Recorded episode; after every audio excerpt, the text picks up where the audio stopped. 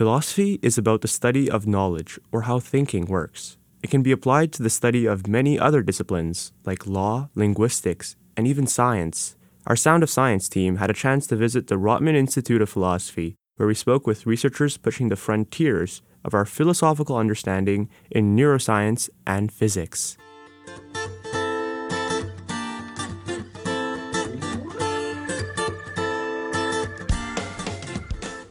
Hello, and welcome to The Sound of Science, a radio show that invites students, faculty, and community members of London and the greater world to join us on a quest to explore a question about our world by hearing from Western University researchers and professors.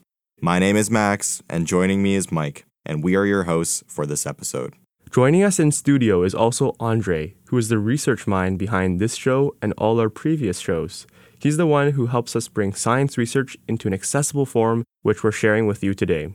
This time, we investigated a different type of scientist, one that studies the philosophical implications of various scientific discoveries. Joining us this time is a philosopher who has studied Isaac Newton's approach to the scientific method.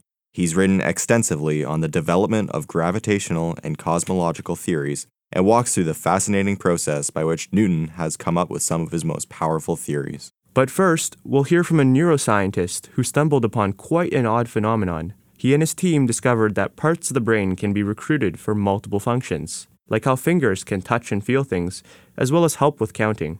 It turns out that this supports a theory in philosophy called embodied cognition, where our body seems to affect our thinking. We join Dr. Michael Anderson now at the Rotman Institute to chat about his research.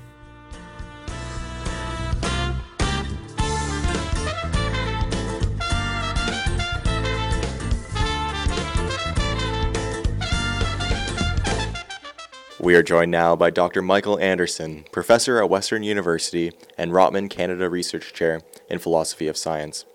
His research is located at the intersection of psychology, neuroscience, computer science, and the philosophy of cognitive science.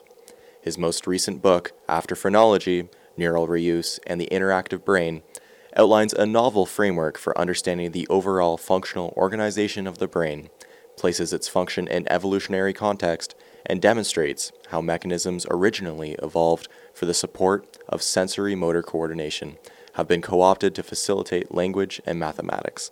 Welcome, Dr. Anderson, to our radio show, Sound of Science. Thank you very much. Appreciate the time. All right, so let's get started.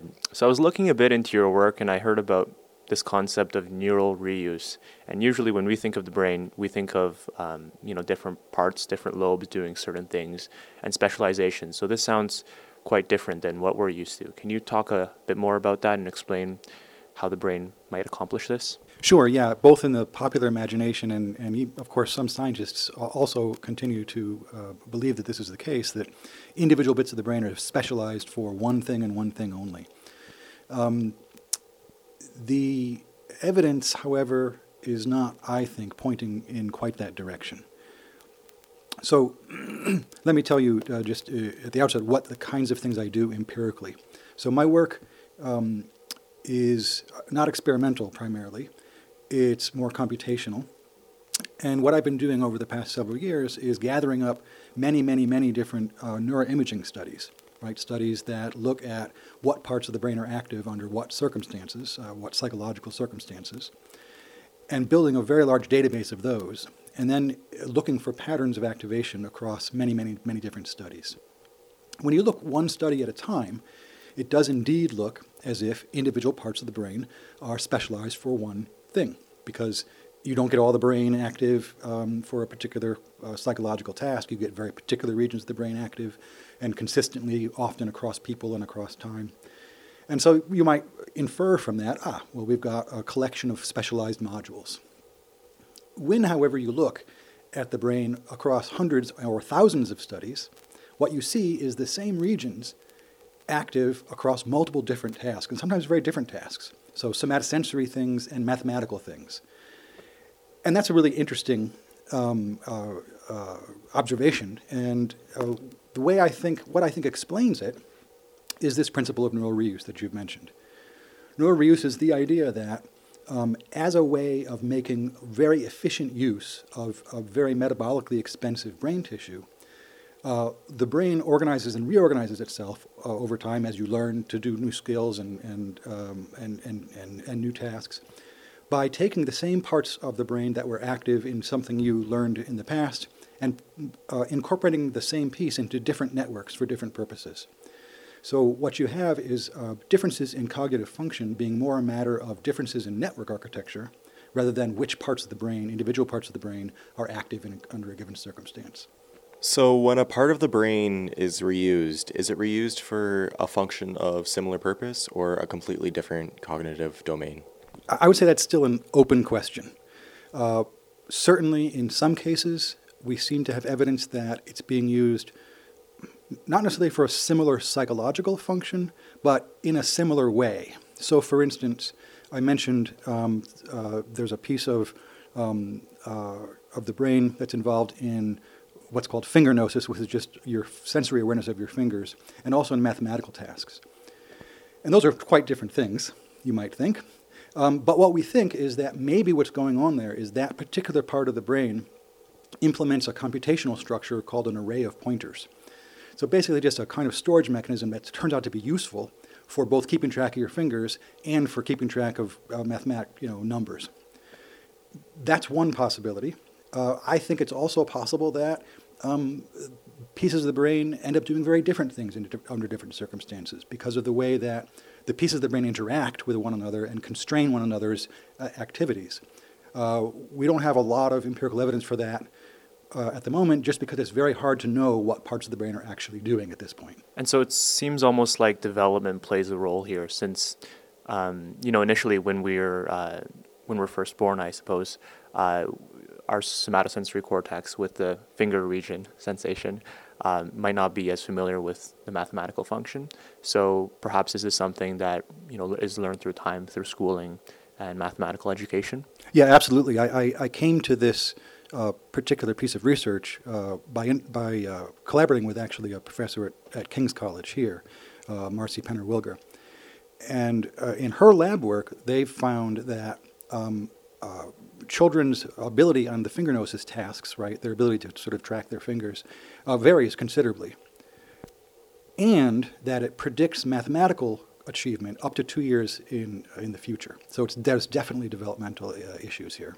And so we know also that the brain is a pretty metabolically expensive tissue to maintain, uses most of the energy in the body. So does this might does this have a relationship to the concept of neural reuse? Yes, I think so. I, in my view, the reason that reuse is such an important developmental principle for uh, uh, generating brain architecture is because parts of the brain, right, the brain itself is so metabolically expensive. And so, to make the most efficient use of that tissue, uh, uh it makes sense to incorporate pieces of the brain in as many different functions as is possible without making everything a mess.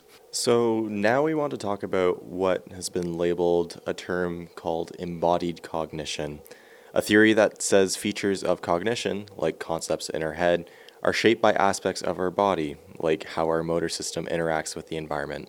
Could you tell us a little bit more about embodied cognition and how you came to discover this? Right. So there's many different sort of takes on embodied cognition. It's sort of a big, big tent idea. But yes, one of the basic tenets is the notion that uh, thinking, uh, cognition, it doesn't rely on the brain alone, but uh, the way you think and, and the things with which you think, to put it in a different way, um, cross the brain body environment barrier. So, here, in a simple idea, um, the notion take, it, take doing long division. Most of us don't do it in our heads most of us, in fact, can't do that in our heads. There are people who can. Um, so, what do we do? Well, we get a piece of paper out and we write it down, and then we go stepwise through the algorithm to, that we know will give us to the answer. And the idea here is, the idea, at least from the perspective of, of embodied cognition, the idea here is that the cognitive system that's solving that problem is not the brain, it's not in the brain alone, right? It's in the world as well. It involves the hands, it involves motor skills, uh, and it involves the algorithm and the steps and the piece of paper. And it's that whole extended system uh, that is the cognitive system that is doing the work. So, does this have a relationship to neural reuse? Well, I think so, because it looks to me, at least by analogy, that something similar is happening when the brain reorganizes itself, finding the right pieces to fit together to do the job it needs to do, and when we um, humans figure out how to do complex things by by by creating a extended cognitive system using parts of our brain, parts of our body, and parts of the world. So the the thought is at least one one way of thinking about this is you've got a, a, a common principle of organization. How does it you build cognitive systems that applies as as being explanatory at the neural level, uh, at the genetic level also, by the way, um, and, but also at the macro level. And so, does the concept of embodied cognition have anything to do with evolution as well? Yeah, I, I think so. The here again, if the theory is right that um, uh, this principle of reuse uh, emerged in evolutionary time because it was an efficient way of marshaling resources, something like that same logic might apply to the right the animal level of or- organization. Right? How do you marshal what resources you have in the world, in your body, in your uh, nervous system, to solve the problems of surviving um, and socializing and on all the things that have to happen um, uh, for a species to thrive. So, still on the topic of neural reuse, um, maybe I'm a bit skeptical still of this. Um, so, I know, you know, like uh, Penfield, who um, activated different areas of the brain electrically stimulated, kind of demonstrated um, that certain areas are responsible for certain things. And um, this is something that neurosurgeons do as well when they're operating on a patient. So, like, what's the time frame for neural reuse? How, um, how can it be that these kind of tr- tried and true concepts that work right now.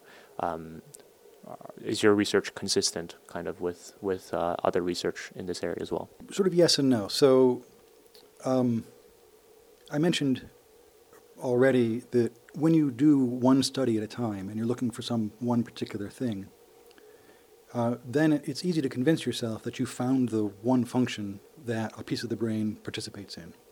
So you're electrically stimulating, you're looking for the motor responsiveness in an animal. Uh, and indeed, you see that when you stimulate up here, the fingers twitch, and when you stimulate in a different area, it's a, an elbow movement, for instance, or your toes, or what have you. And you think, ah, we've got this somatotopic organization of the motor system, and each part is specialized for controlling one part of the body. Um, when you look, however, across multiple studies, looking for different things, you'll find that parts of the motor system are also involved in language comprehension. Right? Parts of the motor system are involved in, uh, in action planning, even abstract action planning. So uh, it, we have to keep in mind that theories of the brain, theories of things as complicated as the brain, this is a general principle as well, but theories of things as complicated as the brain really need to wait for all the evidence, or at least more evidence, or evidence across multiple kinds of studies and multiple kinds of trials. So focusing in, in on one, even classic case, uh, like the, the Penfield homunculus, um, uh, I, I think that's too narrow an evidence base uh, for coming to conclusions about brain function. So it's almost like there's quite a lot of emergence in the brain, and you you have to look at the system as a bunch of complicated parts. Yeah, the brain is dynamically reorganizing itself minute by minute. Different parts of the brain are, are cooperating in different patterns. As you do one thing and then switch tasks and do a different thing, you get a reorganization of what's called functional connectivity. That is, the, a measure of, of, of what is connected to what in order to support a particular, uh, particular function. Uh, and you can, you can track this um, in, in neuroimaging studies uh, over time. Now, to look more broadly at your role in examining neuroscience topics with a philosophical approach. Do you feel like neuroscience lends itself to philosophical studies? And can you tell our listeners more about why you enjoy your research topic? Absolutely. There are a couple of different uh, ways in which neuroscience and, and philosophy sort of productively interact. One is in a field called the philosophy of neuroscience, um, and that's primarily concerned with understanding how neuroscience works as a discipline. What's the evidence? What kinds of inferences are uh, compatible with the evidence? What kinds, of, what styles of thinking um, you, you might want to apply to different kinds of, of neuroscientific evidence? How is it that we um, can bring together evidence from very different kinds of studies into one coherent picture of the brain? How does that work? So topics like that, uh, you know, that's sort of the philosophy of neuroscience. There's also a field called neurophilosophy. Uh, and neurophilosophy sort of stands that on its head. Neurophilosophy asks questions about how findings in neuroscience can help us directly address philosophical questions. So um, there's a subfield called neuroethics that looks at the way the brain responds to, say, moral dilemmas, and that might tell us something about moral reasoning, which is something obviously that philosophers are quite interested in. Um, there's also issues of, say, consciousness. Uh, that's a very much studied here at Western. There's a very uh, active group uh, uh right below us here at, in the uh, Rotman, uh, below the Rotman Institute in the in the Brain and Mind Institute, that asks how the study of the brain can help us better understand what consciousness is, what different kinds of conscious states there might be. Uh, so those are just a couple examples of the of the kinds of things that, that uh, allow for this productive interaction between what ostensibly could be two very different fields. And so, what are the applications you see for this research? Might it be able to be applied in a clinical setting? Yes, I think I think the as pure science goes, uh, this is going to help us understand how the brain organizes itself, how that organization changes over time, uh, what are the mechanisms that allow that to happen, and as we come to better understand that, that absolutely would well will in fact I think have clinical applications. Um, even already now, there are some groups who are interested in um, developmental uh, neural disorders uh, and also uh, uh post uh, brain injury recovery that are using some of the basic ideas of neural reuse to design better therapies um, uh, to, to help patients like that. All right. Thank you very much, Dr. Anderson, for your time with us today. You bet. Thanks for coming by.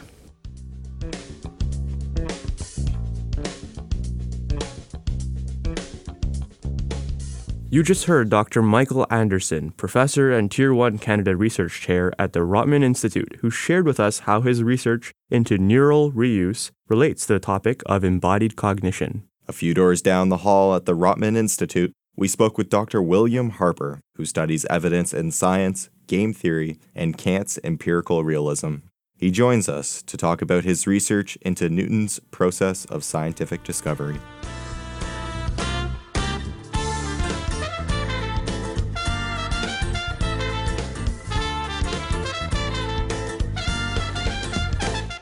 Today, joining us on The Sound of Science is Professor William Harper, Professor Emeritus at the Department of Philosophy at Western University and a member of the Rotman Institute of Philosophy. In his research, Professor Harper explores how scientific theories are formed on the basis of available evidence and which philosophical approaches scientists can use to arrive to their conclusions. Over the years, Professor Harper has published multiple works in the philosophy of science, taught philosophy of science and logic courses at Western, and from 2002 until 2005 served as the president of the Canadian Society for History and Philosophy of Science. In 2011, Professor Harper published a book exploring the philosophical methodology of Isaac Newton and the method by which Newton has created his gravitational and cosmological theory. It is a great pleasure and an honor to have you on the show, Professor Harper. Well, thank you. I'm delighted to be here.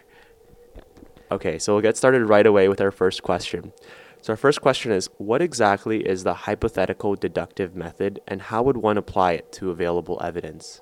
On the hypothetical deductive method, uh, the theory is treated as a hypothesis to be tested. Successful prediction gives uh, confirmation to the hypothesis. If the observations or data turn out to be incompatible with the theory, then that requires that gives grounds for revision or perhaps rejection of the theory.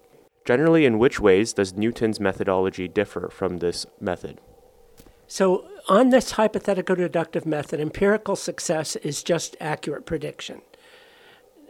Newton's uh, methodology uses provisional acceptance of background assumptions, the laws of motion, and some others, to get systematic dependencies between phenomena, that's patterns in data, and uh, theoretical propositions that would be inferred. For Newton's method, the notion of empirical success is crucial. What exactly is empirical success? Uh, well, there, there are many different kinds. As I said, that the uh, on the hypothetical deductive method, empirical success is accurate prediction.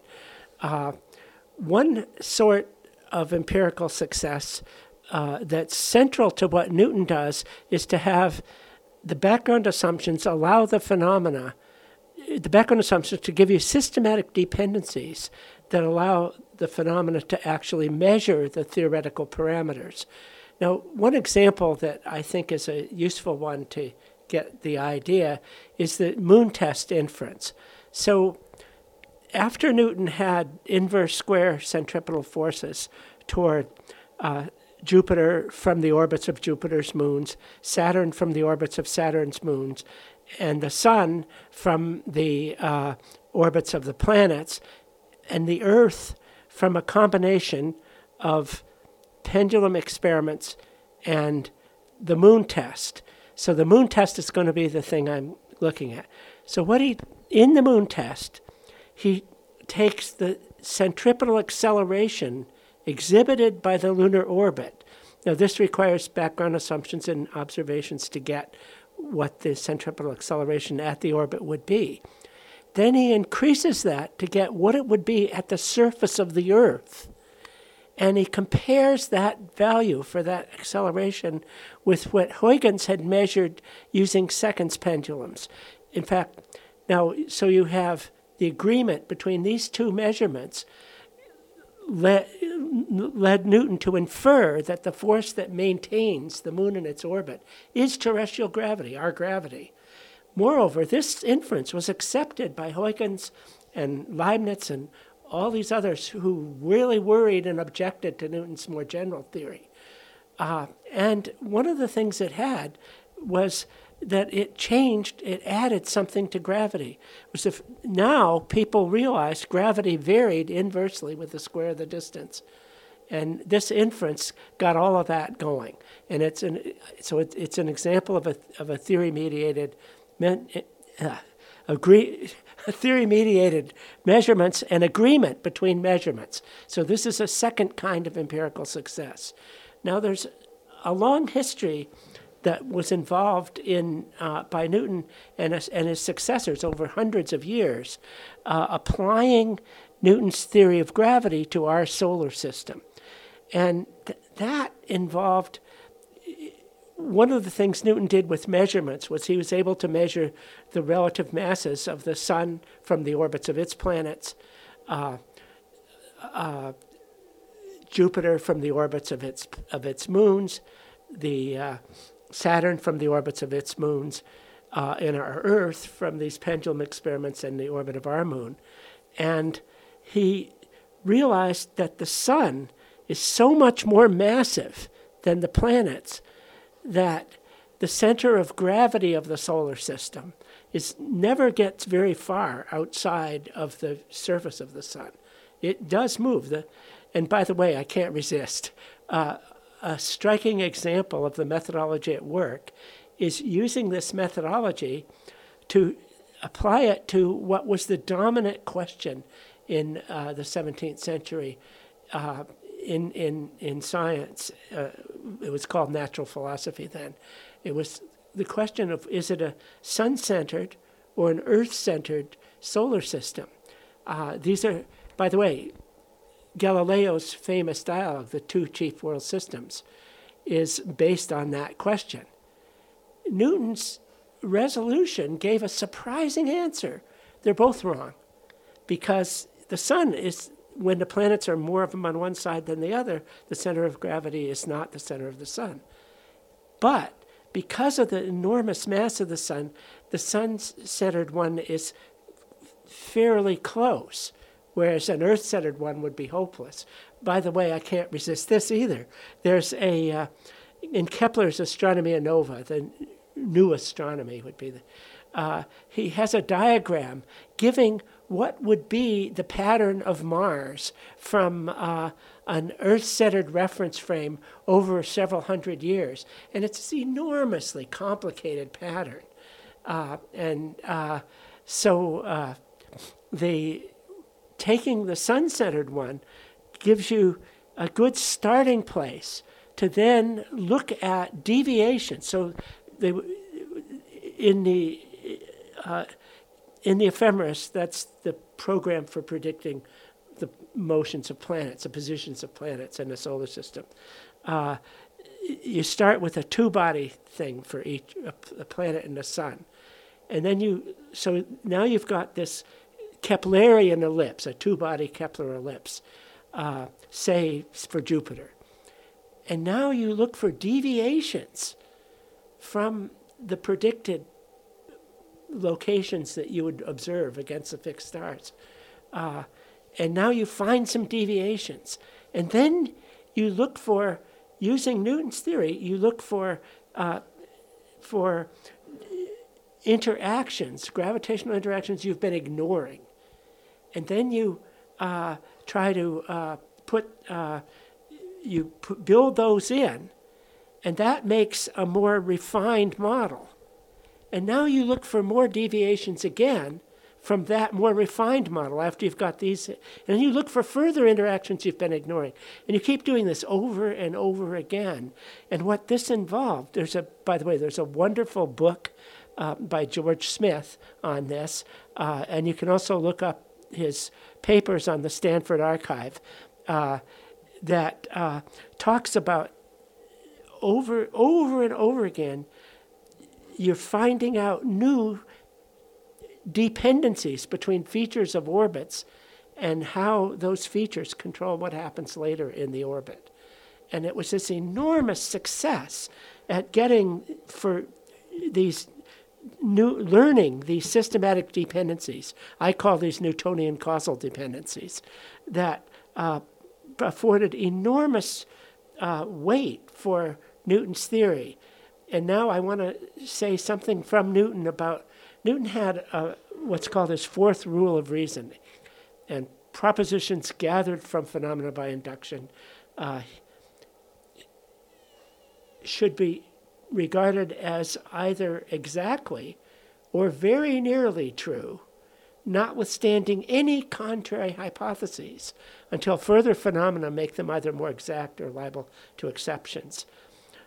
Now, uh, this this sequences of empirical successes were raising the standard for Newton's theory for anything that would be uh, could be an alternative would have to meet in order to not be dismissed as a mere rival hypothesis. And Einstein, you have all heard about, of course, the Mercury perihelion. But one of the things that Einstein built in to his theory of gravity was to have uh, the static weak field limit, which is going to be something that makes sure it recovers all these things that Newton's theory had. So when he got, and again, I can't resist, one of the most exciting moments of Einstein's life, one of his biographers says it was perhaps the most exciting moment in his whole life, was when he applied. He, he didn't yet have his full field equation. He was ha- but he had approximations for what it would have to be for a spherical mass energy distribution like the sun. And he's applying that to Mercury. And he's getting the 43 seconds that, uh, and uh, now he was building in with a static weak field limit the others. By the way, there's another 531 seconds a century of Mercury's perihelion. So this is actually recovering. This is an example of general relativity recovering the dependencies. Are you able to actually quickly describe what Mercury's perihelion is like? I don't think um, a lot of people may Oh. understand that. Okay. So, uh, okay, think of an ellipse with the force on a to a focus. Uh, now, uh, if now you've suppose you've got a planet at the aphelion is the is the is the the, the line going through the center of the ellipse. And the focus is on that line, and it's toward the nearer part to the, uh, to the focus. That's the perihelion, the closest point. The aphelion is the farthest point. Now imagine you have a planet moving from the aphelion, and to get back to the aphelion, if it goes exactly 360 degrees against, say, some fixed star, then that's zero precession. If it has to go more than 360 degrees, that's forward precession. And so in Mercury's case, it was precessing forward 43 seconds per century. And backwards precession, it's falling off uh, sorry, backwards precession would be uh, less than 360 degrees. By the way, now that we've got this, my most favorite Newton, Newton Newtonian uh, inference is to f- go from absence of precession to the inverse square, because he has systematic dependencies uh, that suppose uh, if you have forward precession, if, if you have zero precession in an ellipse with force to the focus, it's exactly inverse square. If you've got forward precession, it's falling off faster than the inverse square. If you've got backwards precession, it's falling off slower than the inverse square. That's, by the way, my favorite example of theory mediated measurement and, and this kind of a success. In which ways does the modern account of gravitational phenomena in cosmology use the Newton methodology and perhaps even exceed the standard of empirical success set by Newton? Some years ago, uh, uh, Robert Kirshner, by the way, two of his students shared half of that Nobel Prize for dark energy. Uh, and uh, he had a book, I believe the book, the first edition was published in uh, 91. Uh, and in 94, a fourth printing of the book came out, and it had an epilogue. And in the epilogue, he talked about uh, how uh, somebody was giving a talk at Harvard Smithsonian and was saying, I'm just going to assume a lambda cold dark matter model. This was somebody talking about galaxy cannibalism when galaxies come. And, uh, uh, and nobody blinked, nobody raised any objections. And Kirshner says he was sitting in the back thinking, five years ago, that would have been outrageous. Dark energy was something personally rejected by Einstein in the sense of lambda, the cosmos. So, what changed? And the epilogue is what changed. Now, before I say that, I want to say what the model is. It's the model for large scale cosmology today.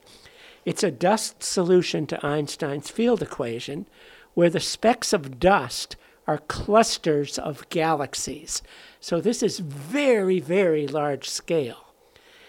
And now, at the uh, the mass energy here, uh, there, there really, in this model, there are two kinds. There's o- what we'll call omega sub lambda, and that's this wild stuff, dark energy. And then the third, about 30% is what we'll call omega m for ordinary mass energy. Now, that's also pretty a little bit wild because that the, the visible parts, you've probably heard of the uh, dark matter problem. Well, the visible mass energy would count for 0.03. And so you got a lot of dark matter there too. Okay, now that's the model. And uh, what Kirshner, now one of the, Kirshner's book was, by the way, about uh, supernova redshift and, and the history of developing supernova redshift theory. And those two um, of his students that shared that Nobel Prize worked on one of those groups. The other half of the Nobel Prize was by the head of the other group, all working on supernova redshift.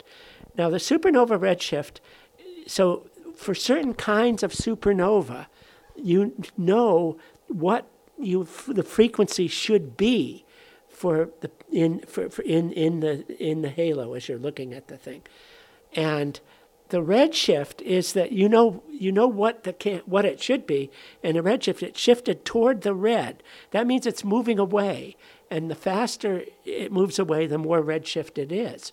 Now, the really amazing thing about this, it's an accelerating expansion of space itself. The further ones are not only moving faster, but they're moving faster, enough faster that it's like the rate is accelerating. The further ones are f- faster and faster and faster. Okay, that's a supernova redshift. And uh, then uh, what? Now those are giving you measurements of that of, of that omega lambda. Now what you had was work that was done on galaxy clustering, and those are giving you. Oh, by the way, oh, I, I can't resist. His uh, Kirshner, when he starts talking about this, uh, talks about how they got rid of some problems in the supernova redshift. And after you've read the book, you read this, and, oh, wow, that's a lot better. And uh, he says, nope, wasn't just that. And then he talks about the galaxy clustering. Now that's stuff that's going in to focusing on the, uh, especially on the uh, on the point three, and uh, and and again how that got better and how the two things are coming together to give agreeing measurements at the same place, and uh, uh, and you read that and he says nope wasn't that either. Just that was the combination of those two with it turned out the WMAP, this is the satellite at four times the lunar distance. It's mapping the whole background. And uh, the uh, WMAP uh, uh, microwave background measurements are giving you another measurement, and all three are coming together at that point. And this is a striking example of Newton's methodology at work. And by the way, this is raising the standard that any alternative, say uh, uh, a uh, uh, static model, or uh, there's a fellow at at in in Otago in in sorry in New Zealand who has pointed out that the supernova redshift you could think that we're in a bubble and and uh, so Wiltshire's theory, and uh, uh, so it would be possible to explain the supernova redshift without without having this this wildly expanding background. And uh, but again, the standards, these agreeing measurements, are raising the standards that allows you to just say, nope, too bad, just a mere hypothesis. So that would be Newton's methodology at work today in cosmology. Okay, great. Thank you. Um, it was very interesting hearing all your insights into your research. Thank you very much for sharing with our audience. I just had one last question, though, prior to finishing. Um, so, your research is in philosophy of science, and you um, most of your education background is in within philosophy. Um, so, how did you come to arrive at this interest in your life and begin doing research? I suppose. I uh, well, first I went to Rensselaer Polytechnic Institute as an undergrad, and uh, for the first two years, everybody takes. So I, I had a lot of good basic physics, uh, and uh, I had a no. My originally I started working on probability, and uh, I did my PhD on probability, and uh, belief change models. Uh, but I was at a conference uh, in uh, a, a, a philosopher of science named Clark Glymour uh, was working on uh, ways of looking at scientific inference very positively, and then he. Uh, there was a, a, a, very another very famous philosopher of science, Bas van Fraassen, who's an empiricist sort of, and, and I would hear they would go and give Clark would give talks, and the two of them, and Bas would. Uh, one of the things that Bas would say over and over again is that the uh, look, uh, the uh, he uh, appeal to a Bayesian model.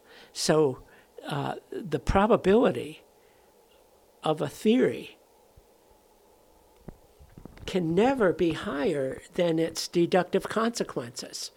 That's a standard thing about probability. If T implies E, then T's probability can never be higher than E's, it's usually lower. And Bas would say, Look, I'm just being more careful than you guys. You're going accepting theory, I'm just being more cautious. Mm-hmm. And I started to think about Newton's unification of Huygens' work with pendulums and Kepler's work on the planets. And I realized there must be some notion of empirical success that isn't measured just by probability. And because surely, if you just took, uh, say, Tycho Brahe developed a uh, first he had the uh, the best data that anybody had um, before this telescope. This was, and uh, he uh, but he developed a theory that's an Earth-centered system uh, that is much better than Ptolemy's. In fact, if you took say Kepler's theory of, of Mars, and you put a or even of all the planets, and then put uh, and take the, the, well, just do it for Mars. Take the Kepler orbit, then uh, take the same and put the reference frame instead of in the center of the sun, in the center of uh, uh, the Earth. That would give you a, ty- a, a, a Tychonic system. And for all the data that was available, uh, uh, all the observational data up until uh, the mid 1800s, uh, uh, where they first were starting to get uh, uh, solar redshift. uh, Sorry, not solar red. Anyway, data data that could be aberration would be one. That's not the one I was thinking of, but aberration. And but now that you've got this, you've got if you just took the conjunction of Kepler and uh, Galileo, and you're getting the approximate truth of that from Newton's, if you just took that conjunction, then the absence of solar parallax might give you good grounds for resisting uh, going for the uh, for for the more complicated solar system. But once you've got Newton's theory there, surely then that gives you a stronger thing, and that started me going on this. Thank you very much for joining us on the show, Dr. Harper. All right, thank you. I've enjoyed it very much.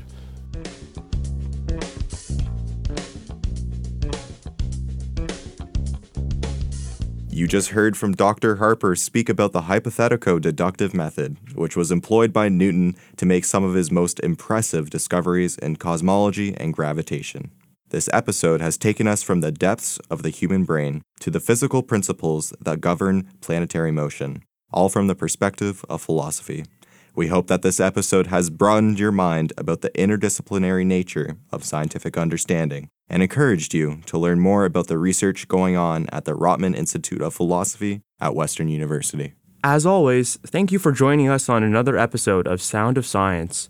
Our podcasts are aired live on Radio Western 94.9 FM in London, Ontario, and they're also available to stream on our website at www.soundofsci.org, where we feature each of our interviews individually. Follow us on Facebook at Sound of Sci, and like usual, we hope that you can join us again in our conversation we like to call Sound of Science.